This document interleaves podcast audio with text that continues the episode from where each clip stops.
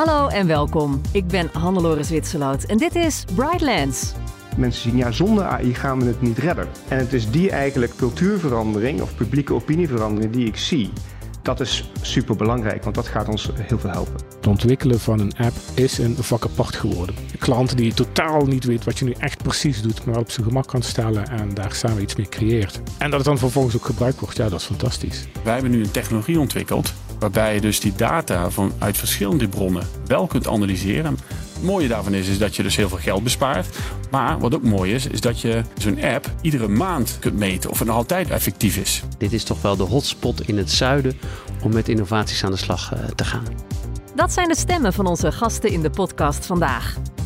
De hotspot waar zij het over hebben is de Brightlands Smart Services Campus in Heerlen. En de innovaties? Dat zijn AI, kunstmatige intelligentie dus, en apps. AI en apps worden straks onmisbaar bij het screenen, behandelen en zelfs voorkomen van ernstige aandoeningen zoals kanker en Alzheimer. Echt waar. En dat doen ze zonder dat de privacy in het geding komt. Dit is aflevering 4 van Brightlands. App je gezond. Laten we beginnen zoals gebruikelijk met een rondleiding. Hi, ik ben Maartje Nolle. Ik uh, werk uh, voor het Brighton Smart Service Campus als community developer. Ja, en ik krijg voor jou een rondleiding. We gaan nu met de lift. Welke verdieping zijn we nu? We zijn nu op nul. We hebben zes verdiepingen in totaal met allerlei verdiepingen waar verschillende bedrijven zitten. En ik zag ook een vrij groot restaurant. Eet dan iedereen hier of is dat per vloer? Nee, iedereen komt uh, tussen half twaalf en half twee naar beneden. Om nou ja, dan ook de mensen te ontmoeten. Dus dan kom je echt uit je kantoor naar de community. Ja, maar dat is wel mooi. Want dan krijg je natuurlijk echt een beetje die, die kruisbestuiving. Oh, wat een hoop knopjes in de lift. Een hele hoop knopjes en een hele hoop bedrijven zoals je ja, ziet. Je? Ja, in totaal zo'n 50 bedrijven op de campus. Maar eigenlijk wel 90 in het hele netwerk. Want we werken ook veel samen met partners uh, in projecten. Gemeente Heerlen, die zit hier ook. Maar daar werken we ook samen mee in, uh, in belangrijke projecten voor de regio. Oh, we zijn er op de vierde verdieping. Oh, dit is een mooie ruimte dit. Heel groot en licht. En ik zie roze banken, roze stoelen. Waar zijn we? We zijn op de community vloer, de vierde etage, waar eigenlijk allerlei flexibele werkplekken gevestigd zijn. Hier kunnen start-ups komen zitten, maar hier zitten ook gevestigde bedrijven die met een kleine afvaardiging ja, toch in de regio ook actief willen zijn. En uh, ja, dan kom ik voorbij een dame met een uh, kittig rood colbertje aan. Dat, jij straalt kracht uit. Dankjewel. Wat doe je? Uh, ik werk voor de Open Universiteit en uh, wij zijn uh, mede-aandeelhouder van de campus. En, en, dat doen we onder andere om ons te verbinden met, met de regio en ook met de praktijk. Dus eigenlijk de combinatie te maken tussen de wetenschappelijke wereld en de praktijk en alle uitdagingen die daar spelen. En waarom ben je dan hier in deze ruimte? Dit campusgebouw is de plek waar het eigenlijk samenkomt. Hè? Je hebt ook universiteitscampussen natuurlijk, maar dat is vooral de academische wereld. En hier komt het bij elkaar. Hier komen de, ja, eigenlijk van start-ups tot de grote daar loopt iedereen hier samen rond. En vaak in zo'n informele sfeer ontstaan de, de mooiste ideeën om samen op te pakken. Ja, want ik zie hier ook een grote koffieautomaat. Hier gebeurt het. Hè? Hier worden de beslissingen genomen, nieuwe, nieuwe vriendschappen gesloten, nieuwe samenwerkingen misschien wel. Ja, dat, dat klinkt eigenlijk heel simpel, maar het werkt wel zo. Echt die hele informele kopjes koffie, die leiden vaak tot, uh, tot hele leuke ideeën en, uh, en succesvolle projecten een, uh, een paar jaar down the line. Wat doe je dan zo op een dag, behalve koffie drinken? ja, dat is een hele goede vraag. Nou ja, de helft van mijn dag bestaat inderdaad uit kopjes koffie. En leuke ideeën ophalen en dat samenbrengen met wat ik weet van waar collega's intern aan werken. Ja, eigenlijk het opzetten van nieuwe initiatieven. Dus het samenbrengen van mooie ideeën en slimme mensen om daar, om daar samen wat moois van te maken. Dus je slaat een soort brug tussen de theoretische mensen en de praktische mensen. Ja, dat is wat ik probeer te doen. Ja. En dat is een hele leuke rol om te hebben. Nou, top. Succes zou ik zeggen. Dankjewel. En doe mij maar een cappuccino. en na de koffie bracht Maartje mij naar mijn eerste gast. Ik ben Pieter Kustus. Ik ben 40 jaar en ik ben Director Business Development en Community Development. En met Community Development bedoelt Pieter Kusters het volledige ontplooien van het Brightlands Triple Helix ecosysteem. Wat we hier op de campus doen is ja, toch een behoorlijke stimulans geven aan de Limburgse economie. Ja, een impuls aan te geven om uh, bedrijven en werkgevers hier naartoe te trekken, talent hier naartoe te trekken. Zorgen dat de universiteiten, de hogescholen en de mbo's en dergelijke genoeg studenten hebben. En dat die mensen, zodra ze klaar zijn, ook een mooie plek hebben om te kunnen werken. Dus eigenlijk die combinatie van het werken aan super innovatieve technologieën en innovaties. En tegelijkertijd een positieve impact hebben op de maatschappij en de Limburgse economie. Ja, dat is wat het hier zo ontzettend gaaf maakt. Ja, er gebeurt er echt van alles door elkaar heen. Want als je ook door het gebouw loopt, uh, hier zit dat bedrijf, daar zit dat bedrijf, daar zitten weer mm. studenten. Echt alles zit door elkaar heen. Ja, dat klopt. En dat is ook wel de kracht. Ik denk dat wij dat continu bij elkaar proberen te brengen. Hè. Dat is wat ik bedoelde met de triple helix. Dus de overheden, de ondernemers en de onderwijsinstellingen samen te werken aan nieuwe innovaties. En dat maakt het vaak zo krachtig.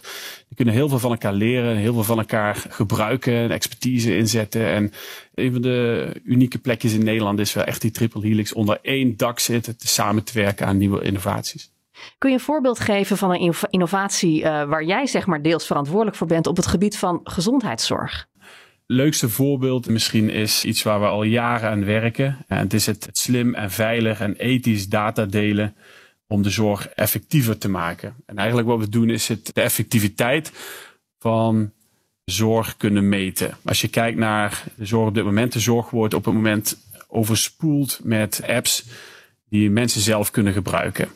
Die kunnen ze dan thuis gebruiken in plaats van dat ze zes keer terug moeten naar een specialist.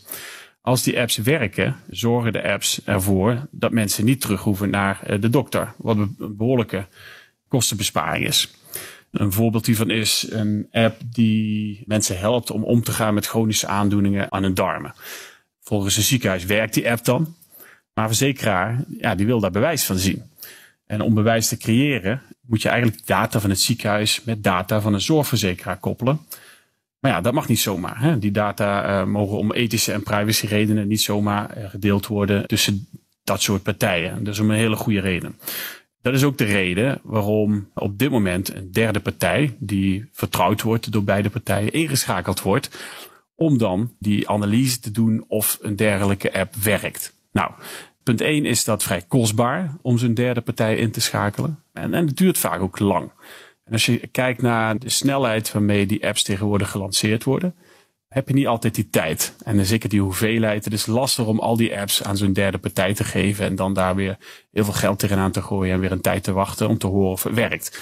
Als het wel gebeurt, hè, dan gaat zo'n derde partij kijken, die, die analyseert die data van een zorgverzekeraar van een ziekenhuis en zegt nou, dit lijkt te werken, beste verzekeraar, ik zou dit dekken, want dan bespaar je weer een hoop geld.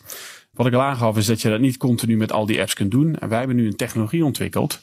Waarbij je dus die data van, uit verschillende bronnen wel kunt analyseren. Maar de brondata niet prijsgeeft aan elkaar. Waardoor je die derde partij niet meer nodig hebt. Waardoor je dat, dat geld en die, die tijd ook niet meer nodig hebt. En dat je dat met die technologie kunt doen. Het mooie daarvan is, is dat je dus heel veel geld bespaart. Maar wat ook mooi is, is dat je zo'n app iedere maand bijvoorbeeld kunt meten of het nog altijd effectief is. In plaats van dat je dat één keer aan het begin doet en dan maar zegt, nou we dekken het en voorlopig check je dat dan nooit meer. Kun je nu gewoon iedere half jaar of iedere maand een dergelijke uh, app of andere uh, behandeling kijken of die nog altijd effectief is. Oké, dus als ik het goed begrijp, hè, ik ga het even proberen samen te vatten nu. Stel, ik heb de ziekte van corona en ik gebruik die app, hè, die, die is ontwikkeld, zodat ik niet mhm. elke keer voor controle naar het ziekenhuis uh, moet. Wat mhm. merk ik dan van wat jullie doen? Is dat het feit dat de zorgverzekeraar zonder morren gewoon niks van zich laat horen en dat alles oké is en dat, mijn, dat ik zeker weet dat mijn informatie anoniem wordt doorgegeven? Het zit hem eigenlijk in het feit dat meer van dit soort apps goedgekeurd kunnen worden door een verzekeraar. Omdat die verzekeraar en het ziekenhuis meer mogelijkheden hebben om al die apps te kijken of ze effectief werken. En daarbij is het altijd belangrijk dat de persoonsgegevens uh, van patiënten natuurlijk niet zomaar gedeeld worden. Dit is eigenlijk een meer efficiëntere manier om al die nieuwe apps en dergelijke te beoordelen en te evalueren. Ja, en privacy is in geval van ziekte natuurlijk ontzettend belangrijk. Sowieso, maar in dit geval helemaal. Ja, absoluut. En daarom onderzoeken we heel veel, wij noemen dat privacy enhancing technologieën, oftewel PET. Als onderdeel daarvan, er zitten zware sleutelmethoden eh, in. En die zorgen ervoor dat je die data wel kunt analyseren, maar de brondata niet prijsgeeft. En dat is ontzettend relevant, want je wil inderdaad ten alle tijden voorkomen dat er uh, persoonsgegevens van patiënten belanden op een plek waar dat niet hoort. Met welke partijen werk je daarvoor samen? Nou, er zijn er meerdere. En we hebben de eerste test gedaan met het Zuidland ziekenhuis in Heerlen. Met uh, CZ, de zorgverzekeraar, maar ook met CBS, TNO en de Universiteit Maastricht. Die eerste tests waren een groot succes. Te zien was dat uh, een bepaalde zorgapp zo goed werkt dat de verzekeraar die op dit moment in de dekking heeft opgenomen. Leuk is dat die technologie vervolgens geland is bij een start-up die daar nu een bedrijf mee is begonnen. Die technologie ook aan het vermarkten is. En dat vind ik wel aardig om te zeggen. We hebben daar dus een corporate, een kennisinstelling, een overheid en een start-up die samenwerken om de zorg effectiever en efficiënter te maken. Daar zie je dus ook weer ja, de kracht van die triple helix op onze campus terugkomen. Pieter Kusters is Director Business Development en Community Development voor de Brightlands Smart Services Campus in Heerlen. Mijn naam is André Dekker, ik ben 48 jaar en ik ben hoogleraar Clinical Data Science in Maastricht. Professor Dr. Ingenieur André Dekker weet zijn bio vrij beknopt samen te vatten. Hij is ook klinisch fysicus en sinds kort is hij een van de wetenschappelijke leiders van het nieuwe ICAI Brightlands Smart Health Lab. En ICAI staat dan voor Innovation Center for Artificial Intelligence. Bij al zijn werk staat één vraag centraal: hoe kunnen we data en kunstmatige intelligentie gebruiken om de zorg voor patiënten te verbeteren? Nou ja, de zorg verbeteren. André beweert dat AI beter kan diagnosticeren dan de meeste artsen van vlees en bloed. Zeker, je ziet dat nu al terug in, uh, in borstkankerscreening bijvoorbeeld, maar ook vooral in het voorspellen van, uh, van de werkzaamheid van behandelingen. Zie je dat AI uh, al veel beter is dan mensen. Ja. Maar hoe gaat dat dan, het verzamelen van die data daarvoor? Het klinkt wel artificial intelligence, maar het is niet intelligence. AI wil eigenlijk gewoon zeggen dat een computer van enorme bak data iets leert. Maar dan moet je hem dus wel heel veel data voeden. Het is niet zoals mensen, hè. kinderen bijvoorbeeld, die zien een tekening van een olifant en die zien een olifant uh, op tv en kunnen zeggen dat is een olifant. Hè. Die leren heel snel, mensen. Maar AI's leren heel langzaam, dus daar heb je heel veel data voor nodig. Die data is super privacygevoelig. Het zijn uh, data van patiënten. En om heel veel uh, data te hebben, moet je eigenlijk ook data van de hele wereld hebben. Om genoeg patiënten eigenlijk je AI te laten zien om iets goeds en fatsoenlijks te kunnen leren. Uh, dus wij bouwen uh, data-infrastructuren daarvoor. Om met elkaar data te kunnen gebruiken op een manier die de privacy beschermt. Dat is een van onze grote activiteiten in het lab. Ik kan me voorstellen dat dat ethisch nogal wat, wat vragen oproept. Wat we doen is, in plaats van alle data op een hoop gooien en dan wat leren, sturen we de lerende applicatie naar de data toe. Dus je kunt je voorstellen dat we een lerende applicatie hebben die bijvoorbeeld wil voorspellen wat de overleving van longkankerpatiënten is op basis van een hele hoop gegevens. Die sturen we naar Maastricht of naar Rome of naar Shanghai toe. En die applicatie leert daar lokaal eigenlijk van de data die ze daar hebben een AI. En dan delen we de AI met elkaar en niet de data. En dat is natuurlijk een betere manier, want dan zorg je eigenlijk dat er geen privacy lek kan zijn, omdat data het ziekenhuis niet verlaat.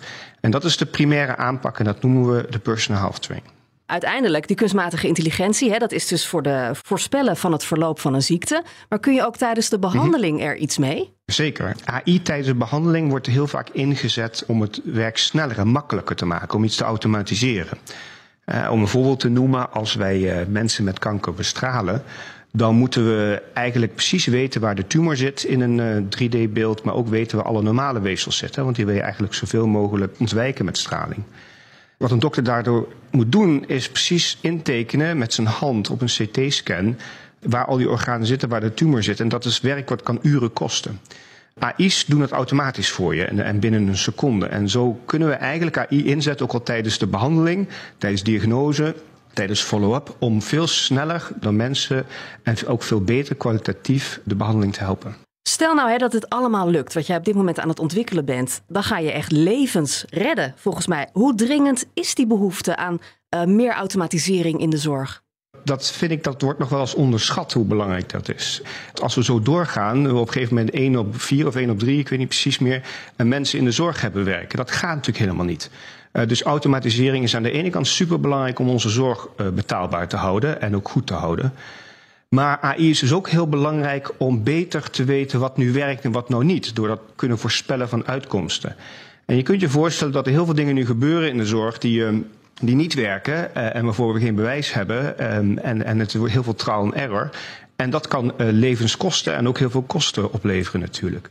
Dus AI in, in de zorg gaat niet alleen uh, de boel goedkoper maken, maar ook beter. En als we dat niet doen, ja, dan krijgen we een situatie waarbij de maatschappij zich blauw betaalt aan de zorg en we eigenlijk nauwelijks betere zorg leveren. Hoe belangrijk is Brightlands voor het versnellen van dit onderzoek? Voordat Brightlands bestond, uh, werkten we in isolatie en dan was je eigenlijk heel erg afhankelijk van je persoonlijke relaties hè, met bedrijven of, of zorginstellingen om iets te doen. Nu, omdat je gewoon rondloopt op zo'n campus en mensen tegenkomt, krijg je eigenlijk veel sneller een combinatie van ideeën en ook producten die er al zijn. Vroeger was het toch zo dat van een idee tot een translatie in de praktijk tellen wij zo'n 10 tot 15 jaar in de medische wereld. Ik denk dat we met het Brightlands-ecosysteem dat kunnen reduceren tot een paar jaar. En dat is nog steeds lang, hè, en misschien wel te lang, maar het is in ieder geval veel, veel malen sneller dan eerst. Hoe zie jij de toekomst? Rooskleurig. Omdat ik zie dat mensen steeds meer ervan overtuigd raken dat AI in de zorg niet iets is om alleen maar bang voor te zijn. Er zijn zeker bezwaren aan AI en aan data delen met elkaar. Maar steeds meer mensen zien A, dat je dat kan doen op een manier die de rechten van de burger of van de patiënten en ook de maatschappij eigenlijk goed beschermt. Terwijl de waarde van AI ook steeds duidelijker wordt. Dat mensen zien, ja, zonder AI gaan we het niet redden in de zorg. Om al onze mensen op een goede manier te behandelen en het ook nog qua kosten in de hand te houden. En het is die eigenlijk meer cultuurverandering of publieke opinieverandering die ik zie. Dat is ja, super belangrijk, want dat gaat ons heel veel helpen. Je zei net, hè, we, we zijn bezig met uh, kanker, hè, om dat allemaal in kaart te brengen mhm. dankzij die, uh, die kunstmatige intelligentie. Maar jullie zijn ook bezig met Alzheimer, met, met diabetes, met hartfalen. Absoluut. Kanker is iets waar we mee begonnen zijn, maar we maken ook AI's Bijvoorbeeld voor mensen met hartfalen die thuis wonen, zodat ze met een AI zelf hun medicatie kunnen voorschrijven. Dus de AI speelt dan de dokter en de patiënt vult gegevens in. En die AI ondersteunt die patiënt bij het zelf voorschrijven van zijn of haar medicijnen. Dat is veel beter, omdat een patiënt dan niet hoeft te wachten op het ziekenhuis. En je ziet ook minder patiënten opgenomen worden in het ziekenhuis omdat een hartfalen helemaal fout gaat. Dat is voor mensen die natuurlijk al heel erg ziek zijn om die te ondersteunen. Maar aan de andere kant kunnen we ook goed voorspellen welke levensstijlverandering in een bepaalde persoon die op zich gezond is, welke levensstijlverandering voor die persoon het meeste reductie geeft, bijvoorbeeld in diabeteskans of kans op eh, hart- en vaatziekten. Dus ook aan de preventiekans zijn er enorme winsten te behalen met AI. En hoe lang gaat dat duren? Vijf jaar, tien jaar? Die app waarbij mensen zelf hun, uh, hun medicatie voorschrijven en hartfalen, dat gaat geen jaar meer duren. En wij gebruiken ook AI uh, eh, nu al in de zorg om bijvoorbeeld te kiezen tussen bepaalde kankerbehandelingen. Alzheimer, dat duurt langer, omdat je daar natuurlijk een medicament moet hebben, moet ontwikkelen, moet testen, dat moet veilig zijn. Dat zal nog wel vijf jaar duren. Maar we hebben wel een pad daar naartoe. En dat, is, dat hebben we lang niet gehad, zeker niet in Alzheimer.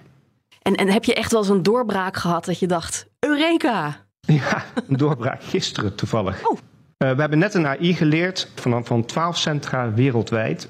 Die in een CT-scan van een longkankerpatiënt precies kan intekenen waar die longkanker zit. En dat is speciaal omdat we dat dus met 12 centra doen die allemaal een paar honderd patiënten hebben. Dus we hebben enorm veel patiënten om van te leren. Die data blijft overal ter wereld gewoon staan. Hè. Dus dat doen we echt op een manier die, die heel erg privacybeschermend is. En de AI die we op dit moment leren is heel veel beter dan wat we vroeger konden. Als we data bijvoorbeeld alleen uit Maastricht of alleen uit Nederland gebruiken. Dus dan zie je eigenlijk heel veel dingen samenkomen. Je ziet een wereldwijde samenwerking waarbij iedereen op een goede manier data met elkaar deelt. En waarbij je AI's leert die we denken veel beter zijn dan, uh, dan we ooit hebben geleerd. Ja, dan ben, word ik even heel blij. Dan zit je te juichen achter je laptop. Absoluut. nou, uh, bedankt namens de hele wereld dat je dit doet. Graag gedaan. Oké, okay, doeg. Doei. Professor Dr. Ingenieur André Dekker is een van de wetenschappelijk leiders van het Innovation Center for Artificial Intelligence. Oh, ja, is goed. Ja, vlak voor het restaurant daar staat een uh, tafeltennistafel. Ik loop nu met gevaar voor eigen leven er langs. Goed potje dit. Doen jullie dit vaak? Even lekker tafeltennissen tussen uh, de bedrijven door? Ja, tafeltennis en soms ook wel eens tafelvoetballen. Gewoon voor de afleiding een beetje inderdaad. Uh, ja, een beetje een andere mindset creëren weer. Om weer met frisse moed weer aan de gang te gaan. Hè? En, studeer jij hier of heb je een bedrijf? Uh, bedrijf. Wij werken bij Tech Alliance. Uh, die zit hier op de zesde etage. Daar werk ik al een, uh, een aantal jaar. Ja. En wat is er leuk aan, behalve dat je kan tafeltennissen en tafelvoetballen? Ja, op de campus leuk. veel mensen te zien. leuke andere mensen zien. Niet alleen je eigen collega's. En ja, gewoon het werken voor het bedrijf. De vrijheid, de mogelijkheden die je hebt. En ook het tafeltennis en tafelvoetballen. Ja, en hier is een soort open ruimte, een grote open kantoorruimte waar allemaal ja, statistieken staan. 87.400 inwoners stelt Heerlen. 700 geboortes, 1000 sterfgevallen in 2015. En 14% van de jongeren tot 18 jaar had in 2015 contact met de jeugdzorg. En dan loop ik gewoon lekker heel brutaal dat uh, kantoor binnen. Goedemiddag, ik ben Hannelore van BNR. Goedemiddag, Frans Schurer, gemeente Heerlen. U bent de man van de cijfers. Ja, dat is een deel van ons werk. Maar het begint wel vaak met cijfers. Nou, we werken lekker met bestanden, we werken aan de vragenlijsten, wij overleggen met elkaar, we hebben hier contacten met uh, relaties, we halen mensen hier naartoe, ook om ze de campus te leren kennen. Wij doen ook mee in het Public Services Lab, ook hier op de campus vertegenwoordigd. Ja, en als gemeente Heerlen zijn we dus een van de bewoners, zo'n beetje. Wat is precies het belang van het zitten op een campus? Ja, je komt hier mensen tegen en je zit in een andere omgeving. Laat ik het zo heel snel en kort samenvatten. Ja, want de studenten lopen hier gewoon langs. Trek je af en toe iemand even aan zijn of haar jasje van joh. Uh... Meestal gebeurt het andersom. Ze komen bij ons. ja. Kunnen jullie mij verder helpen? Want ik heb cijfers nodig. Of uh, ze willen een uh, stageplek hebben. Nou, ik zou zeggen, ik hou je niet langer van je werk af. Want ja, de cijfers blijven maar binnenkomen natuurlijk. Ik ga lekker door. Graag gedaan. Hoi, ik ben Hannelore. Ik ben Jeroen. En jij bent aan het verhuizen? Ja, ik ben aan het verhuizen, ja. Wij zijn hier een nieuw innovatielab aan het inrichten. Dus je treft ons midden in de dozen. Ja, maar echt, ik zie ook dozen. Ik, ik zie het allemaal ingepakt. Bureaus, stoelen. Wat gaat hier straks gebeuren? Hier bouwen we een innovatielab waar start-ups en de leden van de community van Brightlands echt in sprints met hun innovaties aan de slag kunnen. Dus het wordt geen kantoorruimte met tafeltjes en stoeltjes. Het wordt één groot whiteboardruimte met heel veel creatieve tools om met je innovaties te gaan ontdekken. Eén grote brainstormpot. Eén grote brainstormpot, dat is heel mooi gezegd. Ja. Top, en succes met de verhuizing zou ik zeggen. Wanneer is het klaar? Volgende week. En waarom is het belangrijk om hier op deze campus te zitten? En waarom niet zou je eigenlijk afvragen. Dit is toch wel de hotspot in het zuiden om met innovaties aan de slag eh, te gaan. Heb jij je ooit afgevraagd, krijg ik straks Alzheimer? Ik wel. En er is een app voor. Ik ben Martijn Hermans, ik ben 46 jaar en directeur van Digital Agency Betawerk. En Betawerk is gespecialiseerd in het ontwikkelen van online strategieën door het slim toepassen van websites en dan vooral apps. En zij maken een app die ik zelf heb gedownload, Mijn Breincoach. En dat is een initiatief van het Alzheimer Centrum Limburg. De app leert je wat je zelf kunt doen om je hersenen gezond te houden, om Alzheimer te voorkomen. En Martijn Hermans is er erg trots op. Eh, ik ben trots op dit project omdat dit echt een co-creatie is met uh, onderzoekers. Uh, met een wetenschappelijk instituut. Als je het dan even over deze campus hebt, over de Brightlands campus hebt, ja, dat is precies de synergie, om dan even een clichéwoord te gebruiken, waarnaar je op zoek bent. En wat bestaat die synergie uit? Nou, onderzoekers zijn goed in het doen van research. Hè. Die hebben een hypothese, die willen dat toetsen. Die hebben field research, field testing. Daar hebben ze soms een stukje techniek voor nodig. Een stukje prototypen. Maar ze willen bijvoorbeeld, als ze in een volgende stadium van onderzoek zitten, dat het prototype zich daar weer op heeft aangepast. Dus het is eigenlijk, trend wordt daar eigenlijk een soort van agile meebewegen met dat research traject. En als je dan vervolgens een research project hebt afgesloten en het resulteert in een app, en die app die breng je publiek uit en dat krijgt navolging, ja, dat is natuurlijk een fantastische erkenning voor uh, degenen die het hebben ontwikkeld en hebben bedacht. En wat doet dat dan met je? Goh, ja, wat een leuke vraag. Ja, die had ik weer. Ja, wat doet het met je? Ja, nou ja je bent hartstikke trots, toch? Ja, nou, je weet, je, weet je wat ik um, steeds meer waardeer aan de sector waar we in zitten, is dat er steeds meer erkenning is dat het vakmensen zijn, dat het ook een ambacht is. Vroeger werden websites erbij gemaakt door communicatiebureaus of IT-bureaus. En het ontwikkelen van een app is een vak apart geworden. Zowel de techniek maar ook, uh, ook heel belangrijk, de user experience. Dat vind ik echt heel erg tof om dat over de bühne te brengen. En ook uh, heel erg tof om binnen je eigen bedrijf uh, te koesteren en te zien dat dit echt vakmensen zijn. Die liefde voor een vak hebben. Al die verschillende onderdelen van het ontwikkelen van een succesvolle app, waar we net over hadden, een stukje vraagarticulatie.